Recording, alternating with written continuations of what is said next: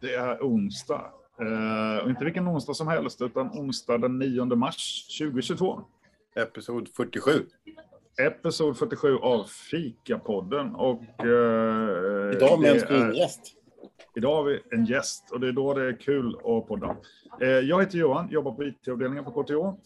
Jag heter Patrik Jansson och jobbar också på IT-avdelningen på KTH. Men... Men, men detta är inte IT-avdelningens officiella åsikter. Det är inte heller KTHs officiella åsikter, utan detta är ett samtal mellan tre medarbetare kring saker som eh, kan vara högt och lågt och framförallt vi kör utan manus så att vi, vi, vi samtalar och ser var vi landar. Idag har vi en gäst med oss. Varmt välkommen Gula. Tack, vad roligt att få fika med er. Mm, eller hur? Äntligen, får jag säga. ja. eh, vi har ju försökt hitta en, tid eh, att ha dig med sen ja, oktober tror jag, eh, åtminstone. Eh, men du har ett rätt tajt schema. Ja, men å andra sidan har jag ju gett er mitt schema också, så ni kan ju se exakt vad jag gör när jag gör det för att hitta en tid. Sådär också. Ja, ja det, det, och det gör ju livet mycket lättare med en person som är oerhört så här, eh, bokad. Eh, när man då faktiskt kan se att, ja men tusan där, 9 mars, det ska vi nog kunna få till. Mm. Det, jag är, det, det, det, blir lite stickspår, ju... men... Äh, det blir lite, äh, kanske dålig mick på mig, min sida eller något, jag vet inte. Men jag tänkte på, på tal om den här öppenheten som du är lite inne på, så vi hade en, ett möte med Slack som är vår leverantör av, av chatt och kommunikationsverktyg och sådär. Eh, jag, jag, tror att hon, eh, hon som är vår Customer Success Manager, som det så fint heter, sa att 98 procent av kanalerna som vi har i Slack är, eh, är stängda och inte öppna så att folk kan komma in och titta vad som sägs i dem. Mm. Så, så kan det säkert vara. Sådär. De, de personerna som säger sådär, de brukar, det finns en forskare som har sagt att 68,7 procent av all statistik är påhittad.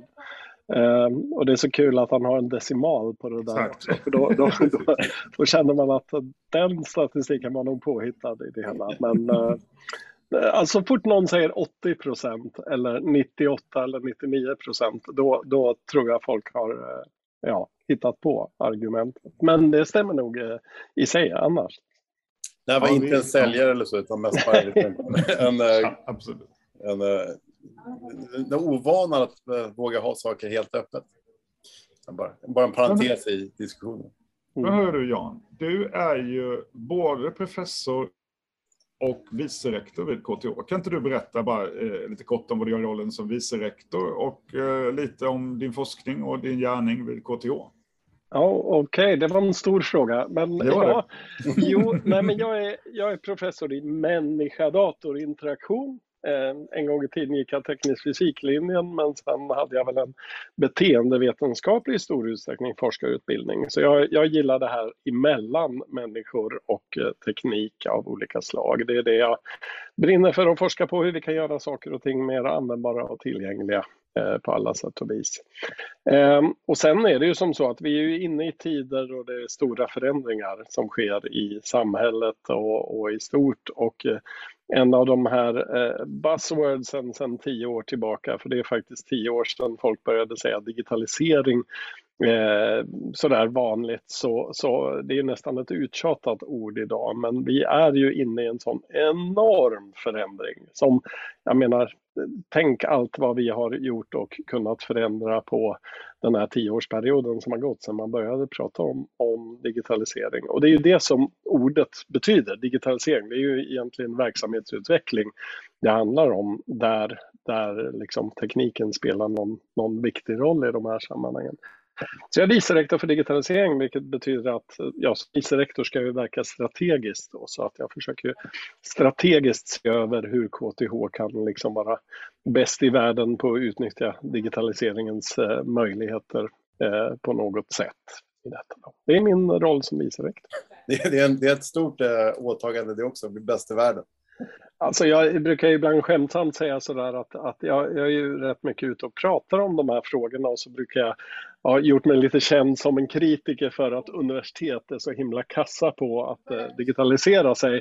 Och, och, det verkar alla hålla med om när man är ute och, och pratar. Eh, det enda organisation som har, har sagt att nej, vi är sämre Det var regeringskansliet själva. eh, och och eh, då, ibland lite skämtsamt brukar jag säga så här att ja, men, men eh, vad är bästa sättet att tysta en kritiker då? Jo, man gör honom till ansvarig för frågan. Liksom. Men, men eh, med det sagt så var det faktiskt också mitt eget förslag att jag tycker att KTH borde ha en vice rektor för digitalisering. Det är ett sånt viktigt förändringsområde som ju kom upp också som en av de här fyra profilområdena, en av de fyra områdena som har specialiserade vice rektorer på KTH. Då. Och det tycker jag vi ska vara stolta över att vi var först på att ha det. Nu är det ju många andra högskolor som följer efter och har det också. Liksom. Mm. Ja. Jag, läste det på din, eh, du bloggar ju tillsammans med några andra vice rektorer där. Eh, du hade en, eh, en, eh, en bloggpost där just kring hur det offentliga Sverige låg väldigt, väldigt sist på OECDs lista över hur digitaliserade vi var. Men vi har självbilden att vi är Spotify och vi är Klarna och vi är alla ja, ja. där. Men diskrepansen där var brutal. Jo, alltså någonstans, det är ju lite grann vad man mäter då, men, men eh, i eh, alla sådana här rankingar som görs så, så, kommer ju liksom Sverige oftast topp fem. De nordiska länderna överhuvudtaget kommer där högt upp och sen ibland då beroende på vad man mäter så kommer ju Singapore och Korea och några olika sådana länder in där eller, eller Beneluxländerna eller så.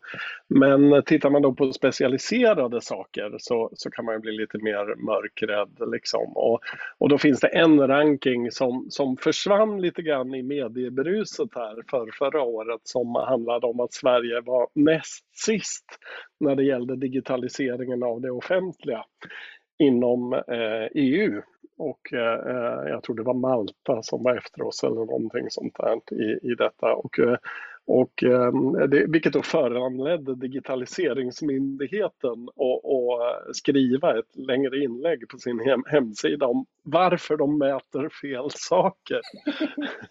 och det är lite sådär typiskt ibland när man hamnar i det där. Men annars en, en, en sån här grej som jag tycker är, är lite skrämmande om man kollar liksom på eh, eh World Economic Forum har ju gjort sådana mätningar ibland och, och ja, då ligger vi tvåa, eller just nu på det här Network Readiness Index ligger vi etta. Men eh, går, vi, går man ner och tittar på utbildning, ja då ligger vi liksom på plats 34 eller strax efter Bahrain. Liksom. Det, det, det, är inte riktigt den självbild vi har över det här. Så, och, och, det där kan man ju förstås diskutera rätt mycket men ibland är det lite kul med sådana rankingar för man kan gå in och titta exakt på vad det är man mäter och alla komponenter av det här och så kan man lägga någon sorts pussel av vad är det vi är dåliga på då, vad är det vi skulle kunna utveckla. Mm. Det är ehm, super, superintressant. Du har ju gjort en enkätstudie kring digitala, alltså vår hemarbetsplats. Om man ska gå liksom från den här mer strategiska nivån till liksom det operativa vardagen för, för oss som jobbar på, på myndigheten KTH. Kan, kan du berätta lite om de fynd som, som kom upp i den undersökningen? För den var ju ganska omfattande. Det var den. Alltså, jag har ju ett uppdrag att försöka kartlägga vår digitala arbetsplats som en del av det jag gör och, och tanken är att jag ska göra en serie av olika studier inom ramen för det där. Då. Och sen så ville jag ju passa på där när vi då i förra våren var i ett sånt läge då vi trodde att pandemin strax var över och att vi skulle återgå. För det var ju så det såg ut. Alltså i, i juni förra året så trodde vi ju att, att eh, nu, nu är det slut på, på lockdownen. Så vi tryckte ut en enkät där till alla anställda på, på KTH. Eh, och jag vet att den kom i ett olämpligt tillfälle för det var flera andra enkäter samtidigt. Men samtidigt så var det ju det var den chansen vi hade att få de här eh, synpunkterna från folk. Så vi fick en, en hyfsat bra eh, svarsfrekvens av av, eh, på en mängd olika frågor om hur man har upplevt eh, eh, det här att jobba i hemmet. Liksom, hur ser den digitala arbetsmiljön ut i hemmet? För på något sätt så är ju hemmet lite grann av en skyddad härd i någon bemärkelse. Jag sitter faktiskt på jobbet idag men det ser inte ni för jag har den här virtuella bakgrunden här bakom mig. Så vi har ju dolt oss bakom en mängd sådana här saker. Och så ville jag ju liksom, jag ville försöka förstå hur ser det ut här? Enligt arbetsmiljölagen så har ju liksom arbetsgivaren faktiskt ansvar även för hemarbetsmiljön om man har beordrat sina anställda att arbeta hemma. Så då måste vi ju se och förstå hur den ser ut. Så vi ställde ett antal frågor och sen så, vilket var extra roligt också, var att vi bad folk då att, att också ta en bild på sin hemarbetsplats och, och skicka in hur den såg ut. Och sen så, så de som hjälpte oss att sammanställa resultaten på det här, de gjorde liksom olika personlighetstyper då beroende på hur man såg ut. Är du den som har ett väldigt professionellt kontor hemma där du har höj och sänkbart bord och, och, bra belysning och kontorstol och sånt där. Eller är du den här som packar upp kontoret på köksbordet på morgonen och packar ner det till lunch och packar upp det igen efter lunch och så vidare. Eh, eller är du en sån som, som jobbar lite var som, flyttar runt. Och vi kunde hitta den här typen av olika personligheter. Vi hittade till och med en egen specialkategori med strykbrädesanvändare där, där det var många som hade skickat in hur man hade liksom satt sina datorer på strykbrädor och till och med höjt strykbrädorna och någon bild som, som till och med var, var eh, att man hade två strykbrädor efter varandra för att skapa lite djup i det man gjorde. Eh, som, som ju är helt fantastiskt. Och så, och så, så kunde vi ju helt klart konstatera några saker då. Att, att eh, eh, många tycker ju ändå att, att det har gått förvånansvärt bra att, att jobba hemma. Att, att många tycker man har blivit mer produktiva. Jag har kunnat jobba heltid och fortfarande hämta och lämna barn, vilket jag inte hade kunnat tidigare just eh, på mm. grund av pandemin och jag fasar lite över när jag ska behöva återgå till jobbet nu för jag kommer behöva gå ner i tid för att klara av liksom livspusslet i det hela. Ehm, men sen så kunde vi också se det här att eh, eh, det är starkt korrelerat med ens bostadsyta. Just ju mindre man bor, desto tuffare upplever man att det här var. Det var väldigt tydligt och det, det korrelerar ju förstås med många som är, är doktorander eller yngre i de här sammanhangen. Att, att det, det är de som har fått kämpa mest i det här och det, det har, ju, eh, har ju blivit eh, väldigt tydligt i det hela. Sådär.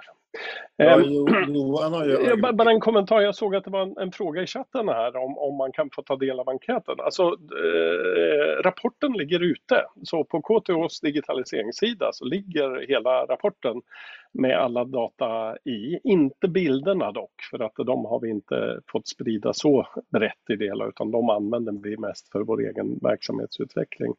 Ehm, och så den kan vi väl liksom på något sätt posta i relation till det här samtalet eh, efteråt då så där så behöver jag inte eh, bli ofokuserad på att leta efter länken. Nej, det, det, verkar, det verkar bra. Vi, vi löser det, uh, Sara, det kommer. Nej, jag, jag tänkte bara, du, du, det här är ju datadrivet då, på riktigt då. Det här är ju 68,7 procent. Ja. jag och Johan har gissat lite under, under den här pandemins gång just kring distansarbetet och kontra hur mycket pandemin och lockdownen har påverkat att folk känner sig osociala och liksom mentalt påverkade. Eh, framförallt kanske ungdomar liksom, eh, som bor i sina ätter som inte får träffa vänner, inte går ut och dricka eh, öl på stan och sådär. Kommer ni göra någon uppföljning på det här om ett år så där, när, man, när man får det, det riktiga distansjobbet där, där man kan gå ut och träffa vänner och inte känner att man är liksom begränsad i sitt vanliga vardagsliv? Ja, alltså det skulle man ju kunna göra. Frågan är om, om det är det mest prioriterade att göra därför det finns så många saker som man, man skulle vilja titta på i det sammanhanget. Men vi kan konstatera här att, att pandemin är ju inte bara en före och ett efter utan det har ju varit, liksom, det har varit många olika faser. Och jag tycker det här tycker jag också även som forskare att det är lite intressant att se den här, här resan som vi har gått, gått i. För eh, jag brukar säga som så här då, innan 18 mars eh, 2020 när rektor fattade beslut om att vi skulle liksom gå helt och hållet digitalt och, och, och föra över eh, all vår utbildning i digitalt format och prioritera utbildning och så vidare. Det var ju till och med som så att, att jag menar på ledningsnivå, vi behövde ju ha en sekreterare för att kunna starta ett videomöte. Liksom. Det, det, vi, det, vi, vi låg egentligen liksom sådär i den egna digitala mognaden ganska långt efter och, och jag vet att man, man ville att jag skulle se över vilken teknik vi har för att, att, eh, för att se alltså att vi har den bästa tekniken och jag kände, jag sa det inte då, men jag kände i stilla sinne att lär dig använda den tekniken vi har. Vilket ibland inte var helt enkelt att göra med den man hade då. Men det fascinerande var ju där att 18 eh, mars, det var en torsdag tror jag, så, så redan på måndagen, även om man fick en vecka på sig, så, så låg ju allt digitalt och, och det gick över all förväntan bra. Jag vet att många av, särskilt av era kollegor jobbade ju stenhårt då för att få det här att funka. Men liksom, bara det faktum att Zoom-användningen har gått upp en faktor 150 när det är liksom, eh, från 1000 timmar i veckan till 150 000 timmar i veckan där det var som mest liksom, är, ju, är ju hisnande. Och att, att kapaciteten klarade av det är ju otroligt imponerande i det här. Men jag då som just under den perioden inte hade så mycket undervisning, jag, jag, jag sa då att eh, då kan jag dela in min arbetstid i tre lika stora delar. Eh, liksom en, en del var, var ehm, eh, då möten som, som flyttade in i, i Zoom direkt. Och väldigt ofta sa man då att, att men vi kan inte mötas en hel dag på Zoom, det funkar inte. Så vi gör mötena kortare istället. Mm. Så att det blev en heldags styrelsemöte blev helt plötsligt tre timmar i detta. Den andra kategorin det var möten som det är så viktigt att vi träffas fysiskt. Så vi, vi skjuter på mötet till efter påsk för då har ju Trump sagt att då ska pandemin vara över. Liksom. Och, och den tredje var möten som man bara ställde in. Och, och, då undrar man liksom, varför hade vi dem in the first place? Om jag då, då tittar liksom på vad som hände där våren 2020 så kunde jag ju se till exempel för den vetenskapliga konferensen som jag är mest inblandad i, den fick 50% mer submissions än någonsin. Mm. Och varför var det så? Jo, helt plötsligt så fick folk loss en massa tid som man inte behövde sitta i möten för att kanske göra det man tyckte var det viktiga då, skriva vetenskapliga artiklar och sånt där. Så, så i början lösgjorde det sig tid. Sen när man märkte att det här kommer inte gå över så, så, så helt plötsligt så, så blev det ju mer och mer fyllt i kalendern hela tiden. Så då blev det liksom 8 till 5 eller till 6 fyllda av möten hela tiden. Och, och helt plötsligt kom det liksom direktiv på ledningsnivå som sa det att vi kan inte ha liksom 8 till 5 vägg i vägg med möten så vi ska göra mötena kortare.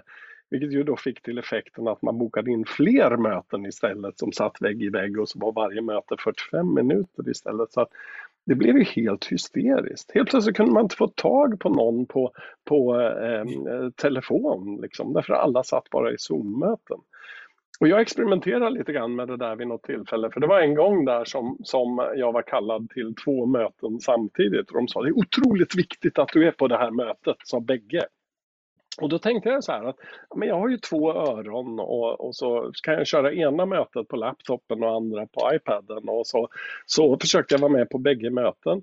Och så informerar jag bägge möten om att bara så ni vet nu så jag är med på, på två möten och när jag stänger av bilden i det ena mötet då pratar jag i den andra så ni inte tror att jag glömt att unmuta mig och sådär. Och det gick ju över all förväntan. Jag har ju frågat folk som var med på de där mötena då, liksom, hur tyckte ni om, om mitt beteende i mötet? Ja men du pratar ju lika mycket som du brukar göra och kände som du var med i där. Och jag kunde till och med ta information från ena mötet in i det andra mötet och sånt där. Så och, och, när jag berättar det då så brukar folk bli så här, men Gulan seriöst, du kan ju inte mena att vi ska börja vara på flera möten samtidigt. Nej, det är inte det jag menar, utan jag måste säga att vi måste ju fundera på vad vi har för möten. För att om det är som så att jag kan gå på flera möten samtidigt, då kanske mötet inte är jättebra upplagt eller designat för det där. Och, och, på något sätt så tenderar vi gå på sjukt mycket möten hela tiden. Så vi kanske faktiskt ska mötessanera oss lite grann för att få ägna tid åt, åt um, det viktiga jobbet. Och det sista jag bara ville säga i den där berättelsen, det är ju det där att vi kommer sen in på det nya, nya normala som jag brukar säga. För det nya normala, det var ju det digitala. Men det nya, nya normala tror jag helt seriöst, det är hybrid. Vi kommer att vara en del hemma, en del på jobbet. Och vi måste liksom skapa mötesmiljöer som, som är designade för att vi ska kunna vara med likvärdigt i, i de miljöerna på ett, ett, på ett bra och väl fungerande eh, sätt. Och det handlar inte bara om tekniken utan det handlar ju framförallt om hur är man ordförande på ett sådant möte? Och, och hur lägger man upp det på ett bra sätt för att kunna göra det hybritt då? I det hela. Och just det har jag faktiskt ett forskningsprojekt nu på också tillsammans med Stefan Stenbom och Björn, Björn Turesson här där vi kikar på hybridmöten och hybridundervisning och hur det ska kunna funka på ett bra sätt i framtiden. Ja, det där är superintressant. Och det, är, det är essensen av min och Johans podd, just det där kulturella kring de nya möjligheterna som kommer från digitaliseringen. Och även de oskrivna reglerna som de, fyra väggarna på ett rum har satt, som vi aldrig har tänkt på att de finns som begränsningar. Visst. Vi tycker bara att det är så här som, här är det, så här är det. Fast det är ju det är massa begränsade möjligheter som vi inte har. Ja, men tänk bara på en sån sak som att innan pandemin så fick du inte vara med eh, digitalt på en disputation om du var betygsnämnd eller sådär. Och sen började vi köra det digitalt. Och helt plötsligt kunde vi få världsstjärnor att sitta och vara opponent och betygsnämnd och sådana saker som inte hade möjlighet att resa hit. Så det som vi inte fick göra innan pandemin, det är ju nu mera regel. Det är ju så vi gör saker och ting nu. För, för helt plötsligt börjar det dyka upp hundratals deltagare på disputationer, det som tidigare var de tio närmast sörjande i det här. Så det, det, har ändå, det finns ändå några väldigt positiva förändringar mm. som vi har upptäckt med det här eh, och det tycker jag är väldigt spännande. Det är superhäftigt. Och Eh, jag tror att vid något tillfälle skulle vi vilja ha tillbaka dig för att prata liksom lite digitalisering av KTH på kort och längre sikt. Men, men eh, vi kommer inte hinna det idag. Eh, men vi har fått en fråga här från, från Sara. Hur tar man systematiskt emot input från medarbetare på KTH angående digital arbetsmiljö? Kan du mm. säga något om det? Det kan vi ha en hel podd om tycker jag egentligen. Därför att, Tre poddar ja, precis. Nej, men Det är nämligen som så att jag fick ju i uppdrag att jobba med eh, eh det här begreppet digitala skyddsronder. Alltså att vi, ni vet när, när skyddsombuden har kommit runt och tittat, ingen kritik till våra skyddsombud, de är helt fantastiska. Men ofta så har det handlat om att du, den där kabeln som ligger där, den, den riskerar man att snubbla över eller är bokhyllan uppskruvad här eller sådär. Men, men eh, när vi har då och försökt experimentera med det här och göra digitala skyddsronder. Då vi har gått ut och både IT-personer från facket och, och chefer och, och HR-personer och så gjort den här typen av inspektioner av hur folks arbetsplats ser ut. Det gjorde vi på försök då förra året trots att det var pandemi, så det blev digitalt, det blev inte riktigt att man kliver in i folks rum, så blev vi ju otroligt fascinerade över vad vi ser. Alltså när man ser och förstår vilka problem är det som man egentligen har att brottas med i, i detta. Eh, så, så eh, dels blir man ju otroligt imponerad över vilka kringvägar som, som folk har, har byggt upp för att kunna hantera de ibland väldigt krångliga rutiner och system som, som vi har.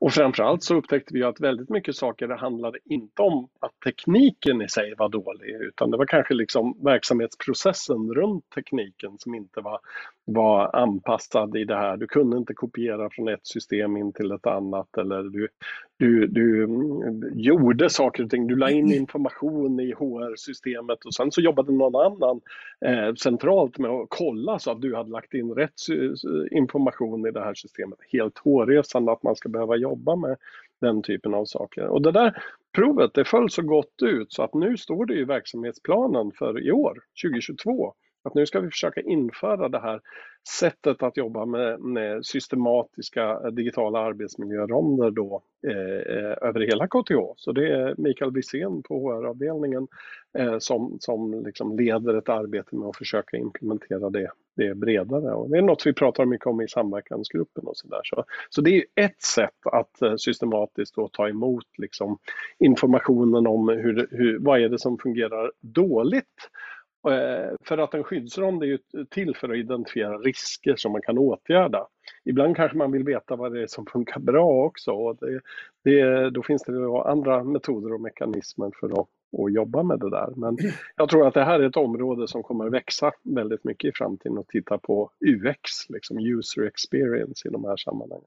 Ja, verkligen. Och eh, när, sagt, det finns ju väldigt många det är sällan tekniken som är begränsningen här, utan det är mer eh, liksom lagar, regler, beteenden, kulturer som är, är skillnaden. Um, metoder, arbetsmetoder. Arbets. Alltså du säger att jobba hemma är en del av, man får bara jobba hemma om man ska jobba hemma, man får inte jobba från landet. Så Det är ju det säger liksom bara, what?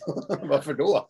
Ja, Nej, men det är, och, och, ibland så kan jag tycka så, så, så där att, att vi kanske liksom skulle försöka ändå tänka ett steg längre än vad det, det liksom eh, lagar och regler sätter upp här för restriktioner i det här. Att hur skapar vi en, en bra tillitsfull arbetsmiljö där vi litar på att medarbetarna gör det de ska och att, att vi kan jobba på bästa möjliga sätt. Det, det är så jag gärna skulle vilja se liksom, utvecklingen framgent inom ramen för det här. Jag och Johan håller garanterat med om den saken. Det gör vi verkligen. Eh, Just nu sitter jag på ett café. Om det är lite sorgligt runt omkring så är det för att det är det. Jag trodde det var pålagt. Ja. Det är ändå fikapodd. Eller hur? Nej, men idag är jag ute i en fikamiljö i fikapodden. Men det det är för att jag ska till tandläkaren om fem minuter. Jan, det är fantastiskt kul att höra din, eh, dina tankar, både liksom på det, det makronivå, men också att du faktiskt är med ner i liksom, eh, våra medarbetares vardag. För digitalisering är ju alla de här grejerna. Det spelar ingen roll om vi tänker stort och rätt, visionärt och strategiskt, om det sen fallerar på att nej, men det, det går inte att jobba, vi kan inte jobba hemifrån, för det, det blir fruktansvärt långa arbetsdagar eller folk blir helt utmattade av Zoom-möten i onödan eller vad det nu kan vara. Då. Så jag menar, det, det, är ju att försöka greppa hela det här spektrat. Sen är det ju olika delar på KTH som kan vara din förlängning då naturligtvis när det gäller att operativt göra saker. Då. Så Mm. att, eh, Eh, det vore ju väldigt kul att få, få ta med dig igen någon gång. Vi får titta i din kalender för att eh, liksom också prata om dina tankar kring ja, men vad KTH borde göra på kort och lite längre sikt inom digitalisering. Liksom bara liksom vad är det för riktning du ser att vi borde ha? För, för det, vi är ju en stor skuta och vi, vi men liksom att, att se katedralen när man lägger stenarna brukar vara ganska användbart faktiskt. Så att liksom, vi får liksom en känsla för ja, men dina tankar framåt här. Mm. Eh, har vi någon sista fråga sådär innan vi knyter Men Johan ihop till tandläkaren. Ja, jag ska ju det. Det är, ju- det är ju tragiskt. Men, men vi, har kom, vi kommer hålla oss inom 30 minuter som är vårt mål. Vi har lovat att podden egentligen borde vara mellan 15 och 30 minuter, men den blir oftast nästan 30 minuter. För att eh, det finns så mycket att säga. Mm. Eh, Ja, men jag kommer gärna tillbaka. Mm. Hur känner du själv inför ett sånt här format? För detta är också liksom ett nytt digitaliseringssätt att, att sprida information och lyfta tankar till medarbetare. Känns det okej? Nej, men så? jag tycker det känns jätte, jättespännande. Jag vet ju att det, det är relativt få som är här nu och många kanske tar del av det här asynkront efteråt. Ja. Och jag gillar ju dialogen. Jag gillar ju också att lyssna på andra och synpunkter. Nu har vi fått några frågor här, här med oss och vi ska dela med oss av rapporten eh, till er. Eh, och sådär. Men, men eh, det vore ju spännande att, att få återkoppling så alla ni som lyssnar på det här efteråt, ni får jättegärna mejla mig. Och mejla då inte gulan att KTH, för det råkade ju tyvärr vara upptaget när jag kom till KTH. Så att eh, gulliksen att KTH är ju ja, för jag tar gärna den typen av diskussioner vidare på mejl eller Slack eller vad det nu må vara för kanal som ni vill använda. Perfekt, perfekt. Jättebra. Och vi lägger upp detta på Youtube och på Spotify och på alla andra podd, poddplattformar. Så att det kommer ligga kvar för, för eftervärlden. Eh, då får vi tacka så hemskt mycket för att du tog dig tid, Jan. Eh, det var trevligt. Och eh, vi fortsätter denna onsdag den kul. 9 mars. Ja, väldigt så här, tankeväckande. Jag tycker det är superspännande. Så tusen tack för att du kom med. Tack så mycket, ha det bra, lycka till hos tandläkaren. Puss och kram!